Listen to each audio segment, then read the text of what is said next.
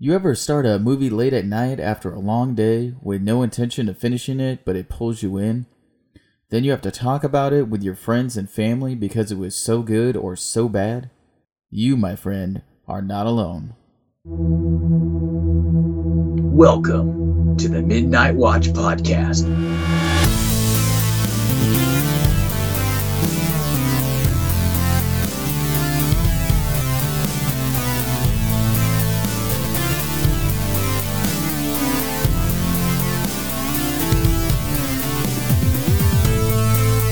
What's up, everyone? Welcome back to the Midnight Watch Podcast, the podcast where we discuss the movies that we all love, secretly love, and love to hate.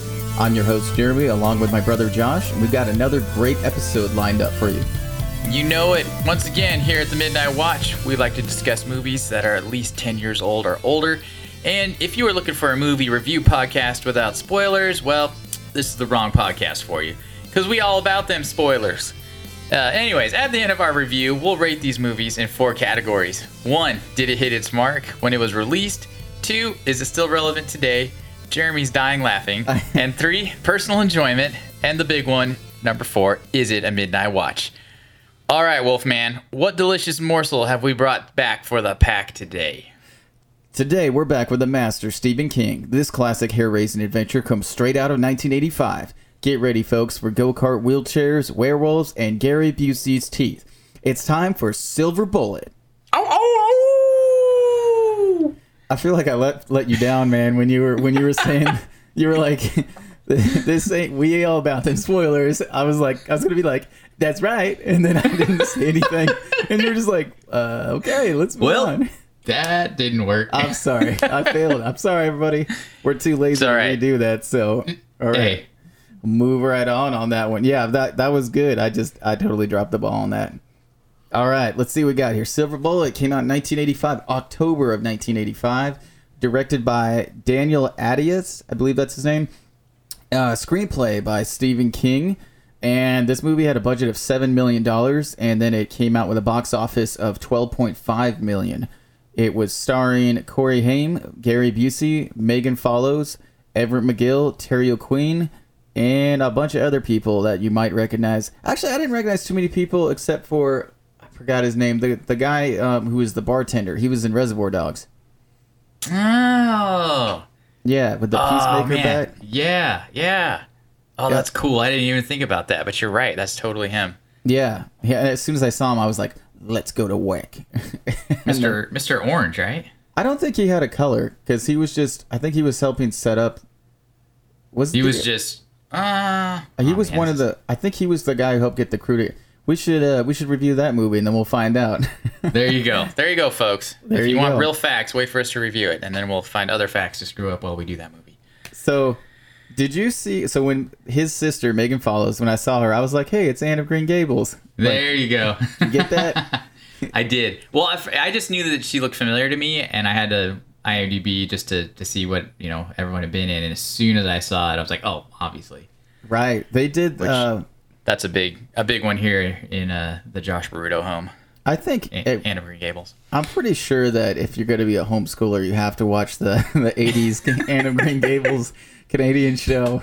Whether Don't don't tell Trinity that because uh, she wasn't homeschooled and their family loved it. uh, you know, fact, uh, I I think it makes her dad cry sometimes. So you there you know, go. it might sorry, make, Steve. It might make me cry Don't- too because I haven't seen hurt it in a while. He's like, I know where you live. um, but All right. uh, uh, one more thing about that rabbit trail. They actually, I was watching New Girl, and they reference it in that they like they get stoned and watch Anne of Green Gables, and so I thought that was Hmm. really funny. That is. Yeah. Okay. Going on. Oh, and one thing I thought was cool too. I'm a I'm a fan of Terry O'Quinn. Every time I see him, I'm like, oh, it's John Locke from Lost. But he's in a ton of stuff. He just always pops up. He's one of those character char- character actors. He was the sheriff in this movie. Ah, okay. Um, yeah. He. Did you watch the show? Do do do do. Castle Rock. Did you watch that? Uh, I watched the first season. Okay. and yes. uh, I wanted to keep going, but I just haven't. Right. I've been. Uh, I haven't watched the second season yet either, but I think it's cool they keep bringing in actors that were in older Stephen King stuff, like the other Right. movies. Since he was the warden in that, and then of course they have Dee Wallace and so on and what whatnot. So, Right. all right, now that I've talked enough about rabbit trails there, um, so real quick before we get into the synopsis, um, did you want to say something? No, I'm good. Okay. Um, this movie didn't. It made money, so it wasn't a bomb, uh, but it wasn't exactly like a huge success. And Right. they apparently, I was looking at it, and I guess they had lackluster posters, which is there's only one poster I've seen in this movie that actually I think looks cool, but um, they I just don't think that they advertised it very well, so it didn't didn't make a lot of money. No, I was the same thing. I was looking at those original posters, and they're terrible. I mean, even for the time, they just, I don't know. It's like they were just thrown together by some, I don't know, Yeah. somebody who doesn't know what they're doing. They look like the the modern Marvel trailer posters, like the the, the crappy ones. The right. But yeah. But anyways, so yeah, I tried to find trivia on this movie. There's not a lot of trivia out there that I could find um, when I was looking for it. Did you find anything interesting? Um, like a I lot of a f- trivia? Not really. I just found a few tidbits here and there. Yeah. Actually, and it was even kind of stuff that I was probably would have brought up on my own that I was curious about. So yeah, nothing that really was like, oh my gosh, Right. so so interesting. this is a cult classic. There are um, there is a following for this movie, but I think it's kind of like Christine, where it's got a smaller following instead of like a, a big cult classic. So, Yeah, I could see that. yeah. Well, and it's based it's based off a no, no, no, novella, a short story that he did called Cycle of the Werewolf, yes. which I'm sure we'll talk about that a little bit more. Yeah. Let's uh let's get into that. So, what's the synopsis? All right, well, let's break this movie down. So, Jane Coslaw serves as the narrator of the film, as well as the older sister of the main protagonist of the movie, her paraplegic brother Marty. Their rocky relationship changes after a series of murders in their small rural town of Tarker's Mills, Maine, starting in the spring of 1976. Railroad worker Arnie is decapitated by an unseen attacker. Pregnant Stella prepares to kill herself but is brutally murdered in her own bedroom. An abusive father is killed in his greenhouse. And Marty's best friend, Brady, is also killed. After Brady's death, citizens form a vigilante justice group. Although local sheriff Joe Haller attempts to stop the citizens, he relents after being ber- berated by Brady's father. Reverend Lowe fails to dissuade the townsfolk from causing further bloodshed. While the vigilantes hunt for the killer in the nearby woods, three are attacked and killed. The survivors later deny seeing anything unusual. Afterwards, Reverend Lowe dreams that he is presiding over a mass funeral when his congregation, including the bodies in the caskets, begin to transform into werewolves before his eyes and attack him. He awakens screaming and asking God to let it end. As a result of the mounting unsolved murders, curfews are put in place, canceling the town's 4th of July celebration. The Coslaws decide to have their own backyard party and invite Nan's alcoholic brother, Red. Red gives the gift of a custom built wheelchair motorcycle to Marty, which he nicknames the Silver Bullet, as well as a pile of fireworks so he can have his own celebration. Marty uses the Silver Bullet to go out in the middle of the night to a bridge where he lights the fireworks. The fireworks get the werewolf's attention and it confronts him, but he escapes after launching a rocket into the creature's eyes. Marty enlists Jane's help to look for someone with a newly injured or missing eye. She discovers that Reverend Lowe is missing his left eye. Reali- realizing that no adult would ever believe his story, Marty begins sending anonymous notes to Reverend Lowe, telling him that he knows who he is, what he is, and that he should commit suicide in order to stop the killings. Lowe tries to run Marty off the road with his car. When Marty is trapped under a closed, covered bridge, Lowe, whose sanity has been fractured by his condition, tries to rationalize the murders he has committed as doing God's work. Lowe apologizes and moves in for the kill until Marty calls for help from a passerby. The siblings manage to convince Red that Lowe is connected to the murders and attempted to kill Marty. Red persuades Sheriff Haller to investigate. That night, Haller, still skeptical but desperate to find the killer, goes to Lowe's house and finds Lowe has locked himself in his garage to restrain himself from further killings. Before Haller can arrest him, Lowe transforms and bludgeons Haller to death.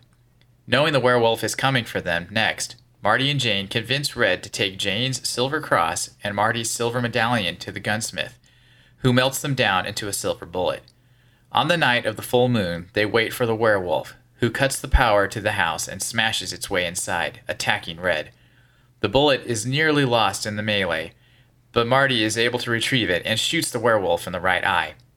The corpse turns back into Lowe before dying. As the trio recover, Marty and Jane say they love each other and embrace, and Jane narrates that although she hadn't always been able to say it, she was able to say it from then on. And that is the movie in sort of a nutshell. And that's all we have for you guys today. So And that and that comes to you from Wikipedia. Wikipedia, bring me that wick. Uh, Give me a piece of that wiki of art. Okay. Um, we're gonna we're gonna pretend that didn't happen. okay. Um, so this one, the, the the synopsis makes more sense than the movie itself, to tell you the truth. yeah. Because the right off the bat, like this movie, I don't think knows what it wants to be. So like, I totally agree. because like there's there's like the there's a couple scenes right at the very beginning where it's like funny cheesy, and I'm like. Like the, the kid runs over the bug and he's like, "Hey!" and I was like, "That's funny," and I started laughing at that. I was like, "Okay, cool. We're gonna have like a cheesy movie," and then the werewolf sequences are like they're very violent and not Right. funny. It's like they're very well done, and the dialogues all over the place. And I felt like the movie didn't even get started. Like I was not interested in the movie until like way over halfway through the movie when they find out they're they're looking to see who is who's missing the eye. Right. That's when I felt like the movie actually got my attention. So, what about you? Uh, I totally agree. Um, I ex- exactly in my notes. I'm all this movie floats between like a cute family movie and a rated R film. Um, I totally think this movie could have been PG-13, and I would have loved to see it edited into a PG-13 movie because I feel like if they could have just made some of the violence maybe a little off camera or just a little bit less of it, the rest of the movie is like, to me, it's like the quintessential 80s, you know, kid movie. I mean, Yeah. The Goonies or, um, yeah, The Goonies. I can't think of another one, but just something where it's like kind of an adventure movie with kids and just that ultimate kind of feel good, nostalgic feel. And, um, you know, being a kid and being adventurous, which I feel like Stephen King does that really well with his, Yeah. you know, child child characters. But yeah, it felt like two different movies that they tried to force together, and I, I think it easily could have been like a really good PG thirteen movie. I don't think it was a great rated R movie because, like you said, the the werewolf violence is, is definitely you know violent, but everything else is is not. And then even like the language in it, you know, to get that R rating is feels kind of forced and out of place. Yeah, and it's weird. It's like the I just uh so this movie has a has some drama behind it actually. Right. Uh, oh, the- real quick, was Yes. this the first time you've seen this movie? Because usually we talk about Oh where, yes, where we where were were we we? first. I'm sorry. Yes, this was the first time I'd seen this movie. I had seen like five minutes of it on TV way back in the day, and it was freaking scary. And then yeah, so then I I was excited to review this movie because I was like, this is a Stephen King movie I have not seen that I is kind of a you know cult classic. It's just it's out there, Right. you know. Uh, what about you?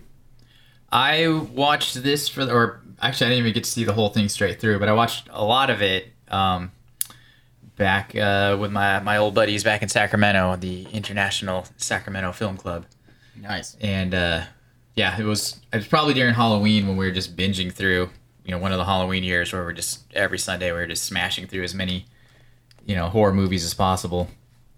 Oh, um, gotcha. So I definitely saw this one later later in life. Would it for sure terrified me as a kid. Oh yeah. And then did you read the did you read that short story, The Cycles of the Werewolf? Yes, I reread it last night uh, to just refresh myself. That is such awesome. a good story. It is. I also read it yesterday. It was I've read probably eighty 5% of all of his material. Mm-hmm. And this is one that I've started to read, I don't know how many times over the years and just never got around to it. So this was a cool kick in the butt to just like hurry up and freaking read the story. Right. And yes, I think a lot of his short stories, well, especially his novellas, which are that it's a, you know, a little long for a short story, but it's definitely smaller than a novel, but um he's amazing at those. Like I feel like his endings even are better hmm. in uh, his novellas um, considering he writes such lengthy books, he does a mean job at short stories too. Yeah, I'm really interested to read more of his novellas because I had read this story a long time ago. So when watching the movie, I knew who the villain was, but uh, this rereading the story, I was like, man, this is really really good. Like I, I need, Yeah. I'd like a hard copy of that. Actually, it's just, it's a great read. They did a pretty interesting job, uh, very unique job of translating it to the screen because like the Right. whole rocket car or his go kart rocket cart thing was Right. like totally made up for the movie. His relationship with or well, and I take it back. His uncle helped him with that, but he had two bullets in the in the book, and in the movie Right. he only has one.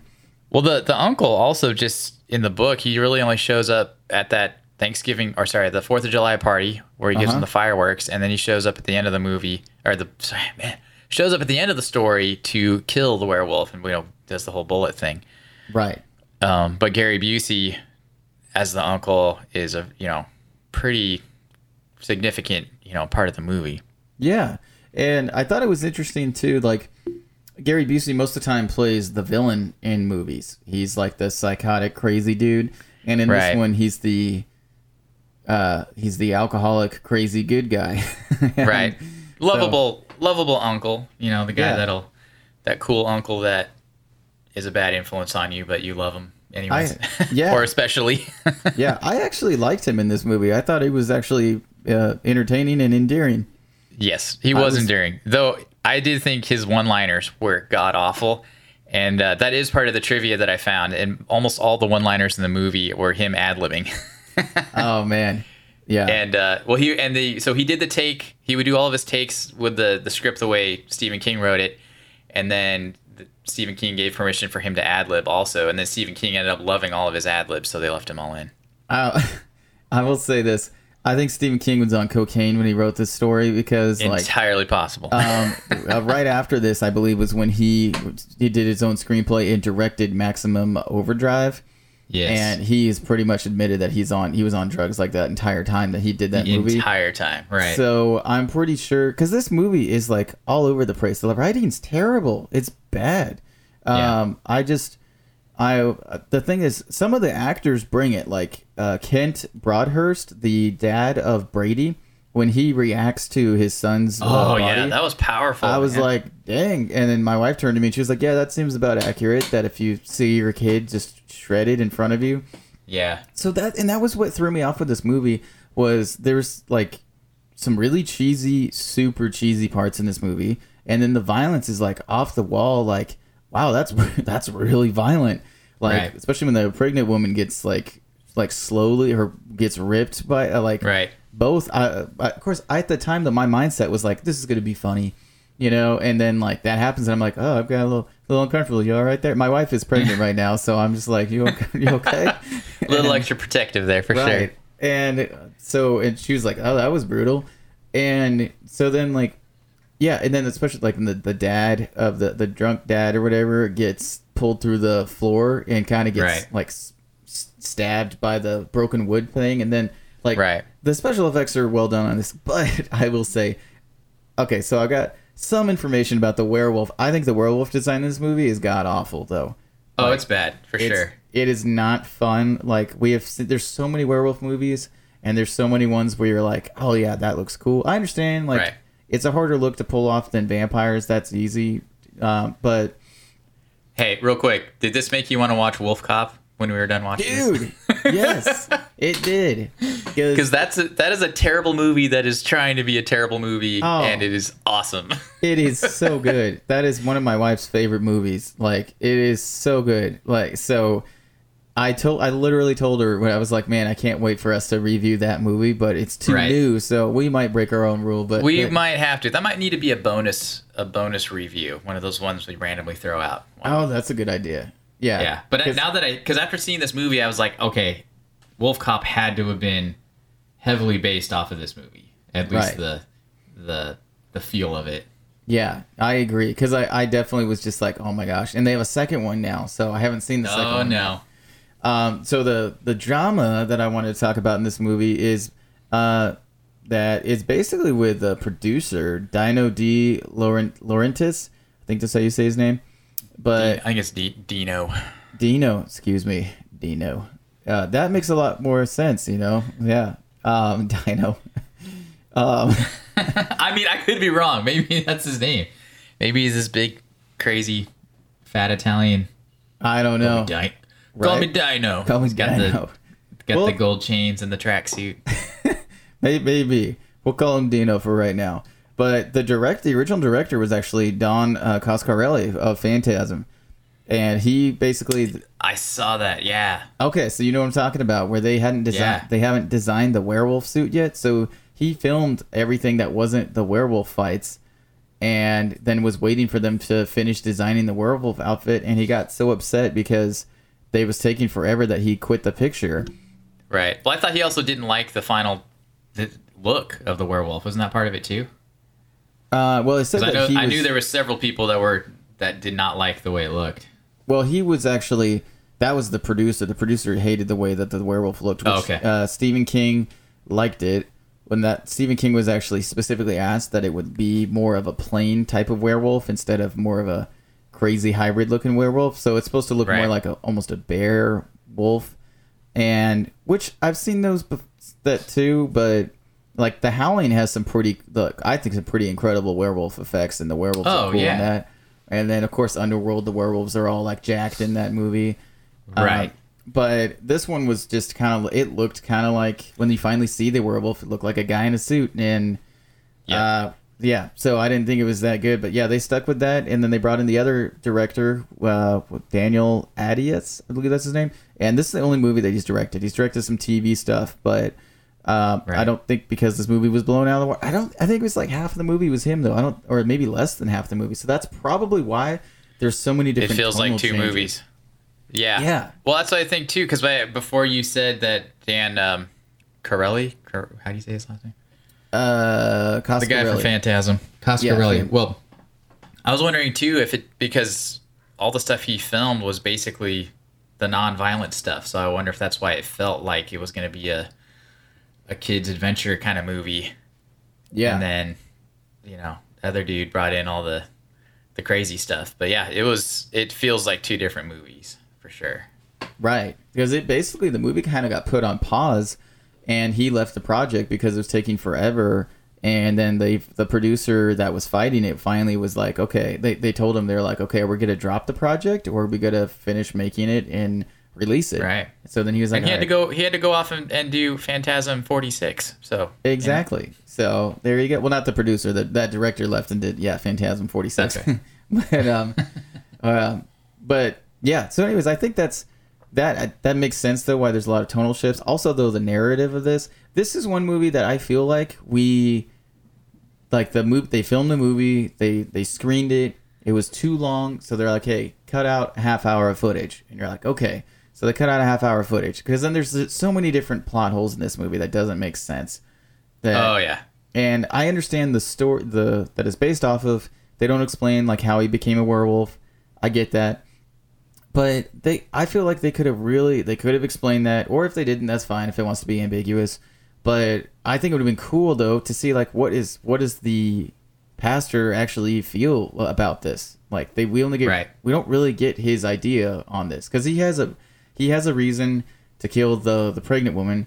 But then also too though, uh, my wife and I were like, what werewolf actually go, is like a house invader werewolf? Like he specifically goes to where they live. Right. So when they all yeah, like, there seems there seems to be um, some intelligence involved there when he when he changes, right, which isn't. I mean, you look at Underworld, and those werewolves have a little bit more thought process, or Right. want to call it.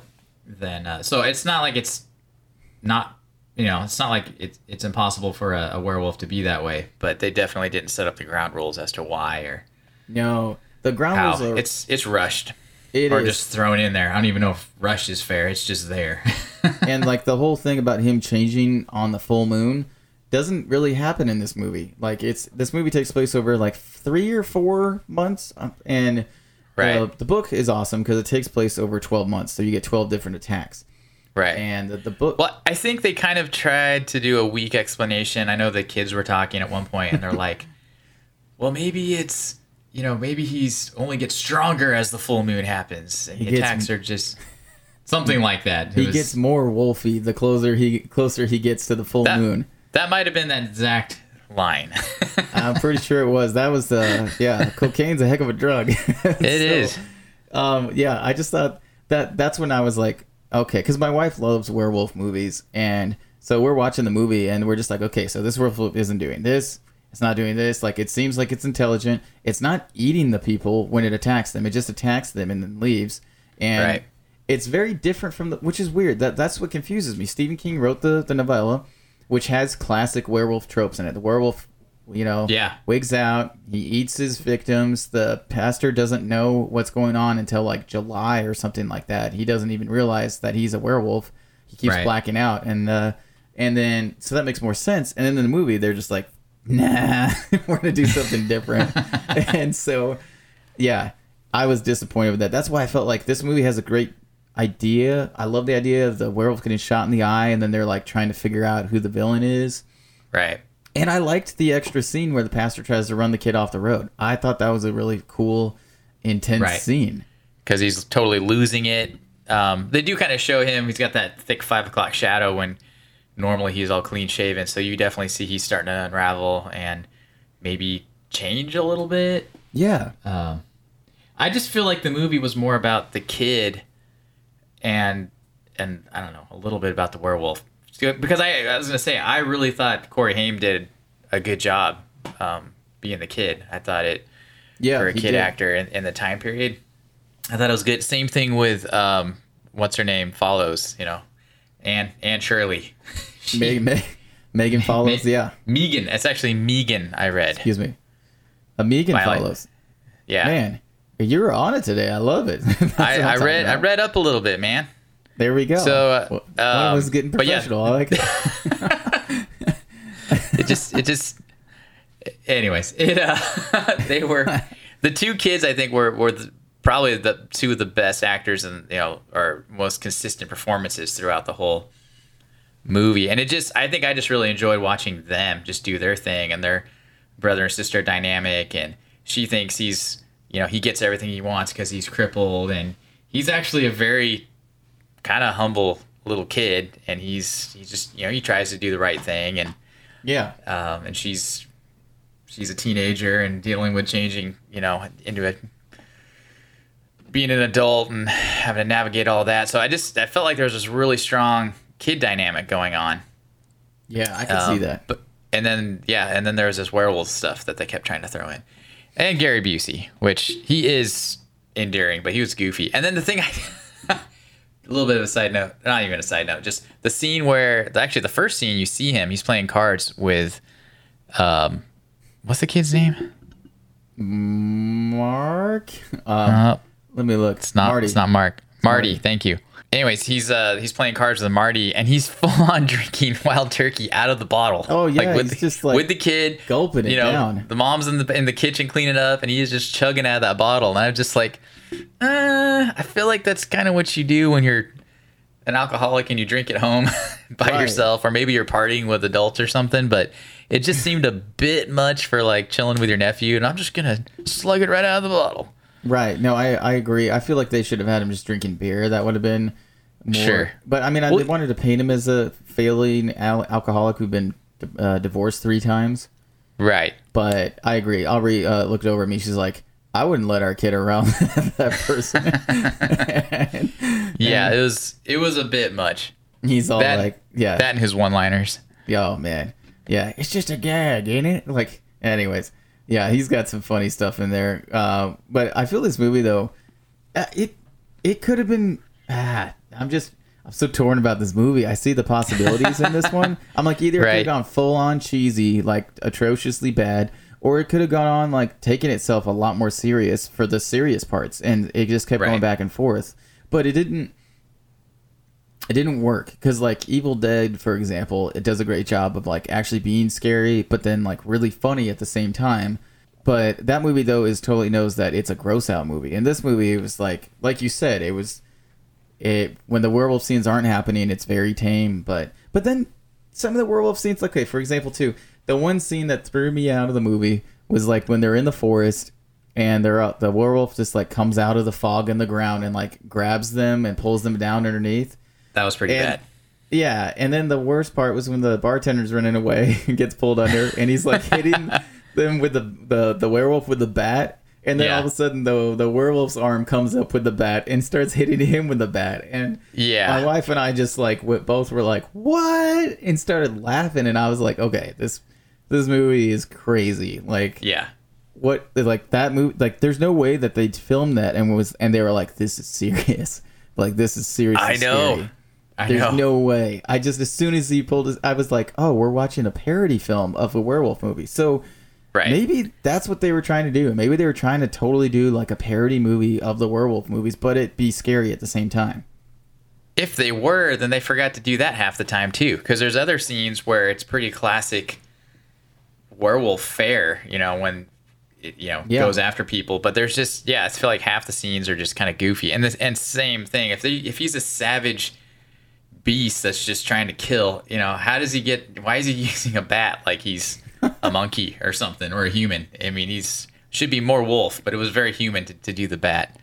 Right. That being said, that bat was pretty cool. I liked how they carved Oh. Pe- Peacemaker into it. That was pretty sweet. yeah. As soon as that showed up, I was like, "Oh, that's cool. Like, I like that." Right. I right. thought that was I thought that was pretty awesome. Oh, something else to pick on with this movie is um uh one of the I guess trivia things I noticed was there apparently there are continuity errors. Not even continuity errors. They're just uh, this movie's supposed to take place in 76, I think it was. Oh yeah. and there are cars from the 80s that are in there. There are um, the newspa- newspapers that some of the townspeople are reading are from the 80s. They're just Right. dates are wrong. Um, I don't know. Marty's wearing a, a calculator watch, and those didn't even come out till the following year, and just all kind, just terrible like set dressing in that regard, as far as keeping a period accurate. Right. I feel like Which- it's they were they were later. They're like, "Oh, this is supposed to take place in '76. Let's just slap that on the front of the movie." Right, because it feels like they tried to make an 80s movie, and then we're like, oh crap. Right. So that doesn't make sense to me. That's just kind of like, what? Okay. But yeah, I I mean, I guess they're trying to get away from the 80s movie thing. I don't know. Like I, I don't think it mattered though with the story. That's why I'm like, why does this have to be in 1976? There's there's nothing in this Right. movie that makes me think like, oh, this movie can't take place in the 80s because they would have been able to do this I mean, or the- that. The only thing that made it happen or that needed it to be in the past from the time it was shown, so in 85 or 86 when it released, I forget what you said, but Mm-hmm. it has that terrible voiceover Oh. of basically the sister when she's older. Like that really bothered me. I was just like, "What is this?" That felt like another thing they decided to slap on last Right. minute. Oh, let's do a voiceover. And that didn't was- make sense. It was completely unnecessary, and that was the only thing that would be like, "Oh yeah, it had to take place ten years ago because she's thinking back and telling you the story." And I loved how somebody pointed out online, they were like, she sounds like she's in her 40s, but if you look at the time difference, she should be like 20 Yeah. when she's saying this or something. Yeah, she's like ten years older than you know herself in the But- movie. And she's talking, and you're just like, oh my gosh, that's so bad. Like, Right. yeah, this movie has so many problems with it, though. Like, it's, it's just, uh, I'm so annoyed at it because I was just like, ex- I was really excited to watch this movie.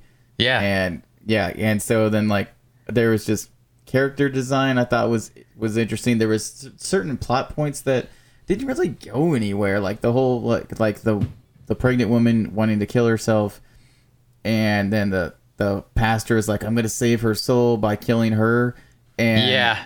like, that was that just that was just sense. funny to me because it was so goofy. The whole Catholic werewolf with a warped moral conscience, gonna save you from the worst sins. But then I wish that if he had thought that, that he would have had like a, he would have continued that, and then you'd be like, this dude's freaking crazy. But Right. you're just like, it's a homicidal Baptist guy. Which, well, I- actually, I guess is he supposed to be Catholic in this? In the, Um, in the in the book, he's Baptist.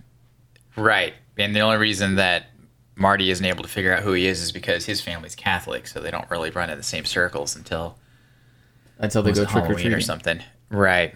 Which was Right. cool. Uh, yeah. It, it, so that's yeah. It's really odd that I mean, again, maybe we just gotta blame it on the drugs, because Stephen I- King's short story was so well thought out and and laid out, and then this Yeah. is pretty all over the map. Um, hey, Yeah, that being said, we gotta we gotta address the cool factor of that dirt bike wheelchair. Um, go yeah, go ahead and address it. well, that, apparently you weren't as excited as I was, but I was like, dude, I would have, if I was 10 or 11 years old, I would have been tearing all over the place in that. But I feel like that contraption was also Uh-huh. another like focal point of the movie, and it really didn't need to be, but it was Um, yeah. it was like a huge part of the movie, which made it as far as like the kid element of the movie, and if it was if it was gonna be a kid, you know, adventure kind of movie, it's awesome. It totally works, and it just makes you, it just pulls you more in that direction. Right. Um, as soon as I saw him driving in it, I was like, "Oh, it's a three wheeler. He's gonna tip it. kid's dead." That- that's what I thought. Dude, Corey Haim must have practiced driving that thing like a ton. Cause Yeah. I mean, it looks like I mean, not the spots where he's just hauling down the road. That's probably a stunt woman or something. But um, definitely Yeah. all the close-ups when he's whipping it around. I mean, he had to have been uh, had to have some practice with it. That one and the the, the first model he had, that little go kart looking one. Yeah, I agree. No, I that was one thing I was surprised is that they, there was a couple of close-ups, and I was like, "Oh, dude, that's really him driving it. That's cool." Yeah, Um, one thing I thought was cool too that uh, Gary uh, Busey also did his own stunts too, which I thought was kind of. I thought that was cool. Like when he's getting thrown around in the end of the movie and he's crashing Right. into all the furniture. Yeah. He he totally just just like ran and jumped off a, a trampoline into Yep. the wall like multiple times. And yeah, he actually hurt himself. I guess he got he got stabbed in the arm with some of the the, the fake glass. right. But, um, but that was so funny because like that was some cool scenes. But I, I love how he's just like, screw Yeah. it. He was. I mean, he's he's very all in, like as a character and everything. I mean, say what you will about that guy. He's he definitely commits to the character. yes. No, I definitely agree. Uh, oh, and then one more thing for me um, that I thought was really cool was I actually really enjoyed the scene where the werewolves are all changing in the church. I thought that was- Yes. Oh, I- yeah. I'm really glad you cool brought that up. That was probably my favorite werewolf scene of the whole movie. Right. I then it made me think, wouldn't that be cool if we see a movie from one guy's point of view where he thinks that he's like living in a town full of werewolves and he's trying to escape and then it turns out he's paranoid because he's actually the werewolf and Right. anytime he trying to he's trying to save himself from them is like when he's having like a full on werewolf attack breakdown so but in his mind he's like trying to escape from werewolves so that's that gave me that idea i was like that would be a really cool idea concept to follow on Right. Well, we're gonna have to flesh that out. You heard that here, watchers. So when that movie breaks, you'll know you know where that idea came from. Exactly. There you go. Came from came from us. Let's see some money. so, you got anything else before we go to the final uh, final verdicts on this? Um. No, I mean this. Nothing like a werewolf to bring siblings together. If I've, if I've said- if I've said it once, I've said it a hundred times. You know me. They're always bringing it up at parties. You're like, you know what I Family gatherings. say?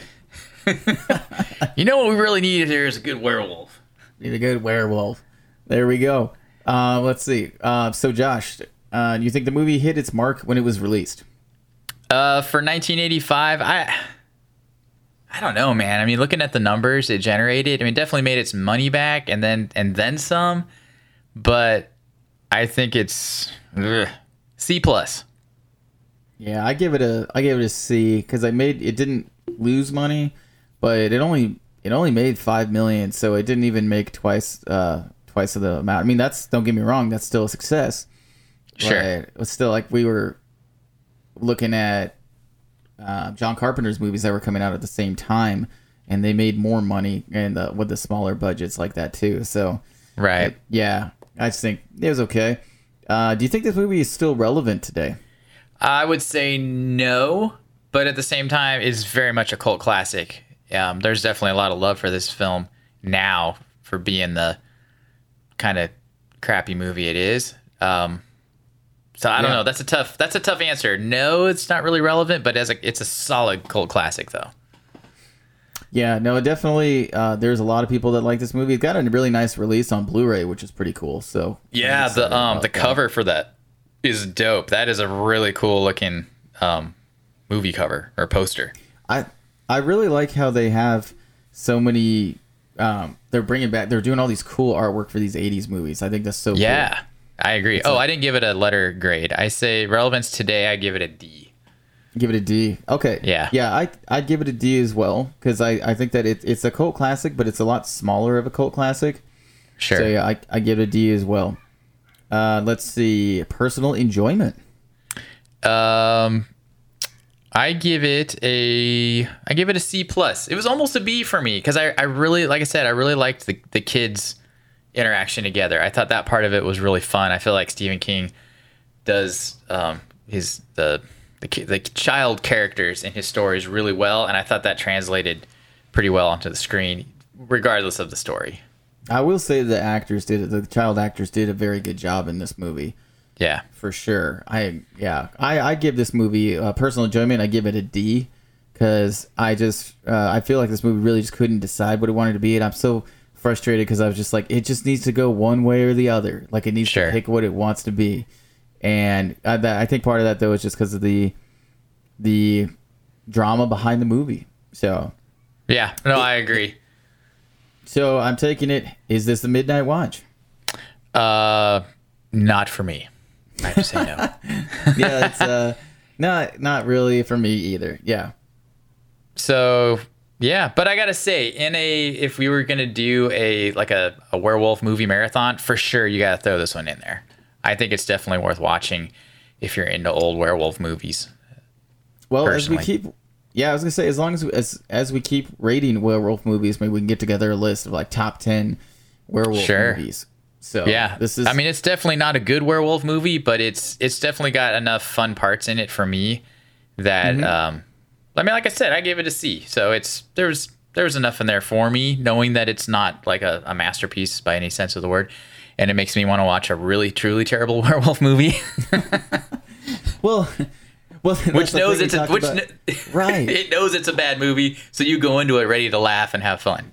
Right. That's why I enjoyed WolfCop so much. Is because yeah, it was just like, yeah, this is a B movie. You guys want a B movie? Here's a B movie. And Here's you're a B movie, for sure. there, there we go. And so yeah, that's what I'm talking about. But all right, let's get ready. Ready for uh, next week's quote for or for uh, mo- the quote for next week's movie. The quote for next week's movie, yes, okay. Let's do it. Come on, we'll take you on right here, right now. Come on. We play on a real diamond porter. You ain't good enough to lick the dirt off our cleats. Watch it, jerk. Shut up, idiot. Moron. Scab eater. Butt sniffer. Puss licker. Fart smeller. you you eat dog crap for breakfast, geek. You mix your Wheaties with your mama's toe jam. You you bop rabbles in the toilet and you like it. You play ball like a girl. What did you just say? You heard me. Tomorrow, noon, at our field. Be there, buffalo butt breath. Count on it, pee drinking crap face. I We are- only laughed once. That was pretty good. that was pretty good. I'm glad we went over it before we recorded it because I was like, this is a, this is a lot of just like boom boom boom boom boom one liners. yeah. Yeah, so that's coming out next week. Okay, yeah. So it uh, we did switch our release dates from Friday to Wednesdays. So just remind, uh, just remember that we are going to be dropping a new episode every Wednesday from now on. Uh, that's about it for today's episode. If you want to check out this movie, special thanks to our sound producer Jake Colvin. If you enjoyed this episode, we'd love it if you shared it with your friends or anyone you think would like it. Absolutely. Uh, I personally rented this movie on iTunes for three ninety nine. Ooh. Where'd you rent? Did you rent yours? Yeah, I rented it on Amazon Prime. Well, there you have it. Please hit that subscribe button. Give us a five star rating if you please. Uh, if you're listening on Apple Podcast, we'd also appreciate uh, any kind of positive review on whatever platform you're listening to this on. And uh, if you'd like to contact us, you can hit us up at the Midnight Watch Podcast at gmail.com. Thank you guys so much for listening. You have an amazing week, and as always, keep up the watch.